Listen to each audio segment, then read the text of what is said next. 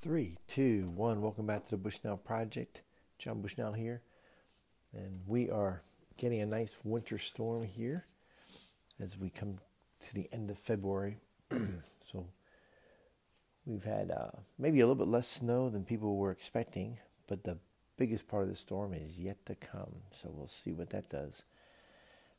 Anyway, we are in doing a flyover of Leviticus and which you have Genesis, Exodus, Leviticus, the first three books of the Bible and in the Old Testament, and looked at some things. Just again, doing a, a, a quick flyover. We're getting to chapter 16. The, this is talking about the Day of Atonement. It's interesting. It starts off with God telling Moses to talk to Aaron after Aaron's two sons had passed away, had been killed by God. And he's setting up this special day, the 10th day of the seventh month, between basically September, October, was to be a annual day of atonement for the nation. So on this on this day, Aaron was allowed, and this is the only day he was allowed to go into the innermost part or the holy of holies where the Ark of the Covenant was, where the tablets, where the Ten Commandments was, where the mercy seat was. And so there's a whole process for Aaron to prepare himself to go in. And then this goat that all the sins are placed on, that then is taken away by a handler to be released in a faraway place. So it's a big thing. It's a celebration, uh, or a, it's a it's a day that is celebrated. I don't know if celebration is the right term. It is a annual um, thing. holiday. Uh, anyway, it's it's annually this Day of Atonement, and it's the one day the in the year that the high priest would go into the holy of holies and offer up a a sacrifice for all of Israel. So that's what we see in 16 and 17 goes into some more regulations about sacrifice. And there's a key verse in chapter um, 17, verse 11, talks about the sacrifice. And um, let's see if this will let me. No, that's not what I want.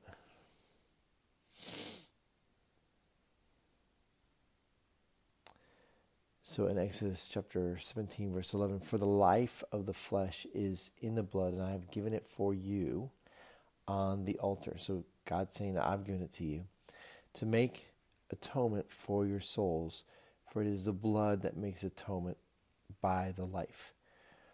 And so the idea of sacrifice being a gift to God is not it's not what's happening here. It is what we it is a process that they go through to recognize that that they could not be holy before a holy God without shed blood. And it was pointing forward to the shed blood of Jesus Christ. And so, for some, they think, oh, we've got this gift for God or we're doing this sacrifice for God. And that's kind of flies in the face. And, and so Leviticus 17 11 helps us uh, with these clues of the blood and the sacrifice. The first one, of course, being the purpose of the blood is to make atonement, right? And so we see the the day of atonement and now in 17 talking about atonement to make atonement and we can see whenever this word is translated um, was paying a price or ransom, those kind of things. So we're not bringing God a gift, we're paying a debt. We're paying a debt. Um, and then, so if it's, so it's not, um, so it's not a gift to God, right? But it's it's not um, a sacrifice we're making for God. God's actually giving us the animal. And then, second, that the blood can, um, because the blood represents life going away, that the the blood washes us or brings us to a place where we we could think of life for life, um, um, or as in Deuteronomy nineteen twenty one, um, life in payment for life. So um, Leviticus seventeen eleven, it's to make atonement means to pay the atonement, the ransom price, or by reason of the life means by reason of the payment of life. And it's all pointing forward to Jesus. It's all pointing forward to the Messiah. They wouldn't know his name in Leviticus, but they would know that a Messiah is coming. And so, you know, it starts in Genesis 4 when Adam and Eve know that they are naked, they have sinned, and they are naked in the sense that they have sinned. And so God kills an animal to give them skin or animal clothing, to give them clothing. And that's the first sacrifice. So th- that's the the beginning of the blood. It's like, wow, why, why is God, God in the blood? Well, he had to deal with us breaking the world that he made, and that was the only remedy for it. First thing was to clothe Adam and Eve, so an animal had to be sacrificed, and and so began the sacrifice of animals because of the brokenness in the world that man had brought about. And so today, as we continue to try to read through Scripture and keep reading Scripture, to be thinking about what God is doing, what is He doing today. I was reading or listening about the revival going on and or that was going on at Asbury University there in Kentucky, and they were quoting Habakkuk, and it's a verse. You know, this is the God saying that He's doing this great work that we would be that we would be amazed. Well, yeah, read on. The great work He's going to do. He's bringing this terrible people upon Israel, and he's bringing about great punishment on Israel. And so I don't know if that's a that's not a really positive verse uh, to think about.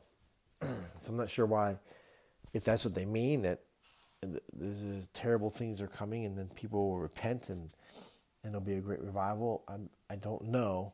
But I don't know either that they know what they're talking about when they look at Habakkuk chapter 1 and use that, or actually, is, or is Habakkuk chapter 2 um, that they are quoting. Now, now it's got me thinking because I, I know my Habakkuk, but, um, and I think it's Habakkuk is crying out to God, so then God shows up and puts him in his place and um, yeah, Habakkuk chapter 1. Lord, let's see, look among the nations and see, wonder and be astounded, for I am doing a work in your days that you would not believe if told.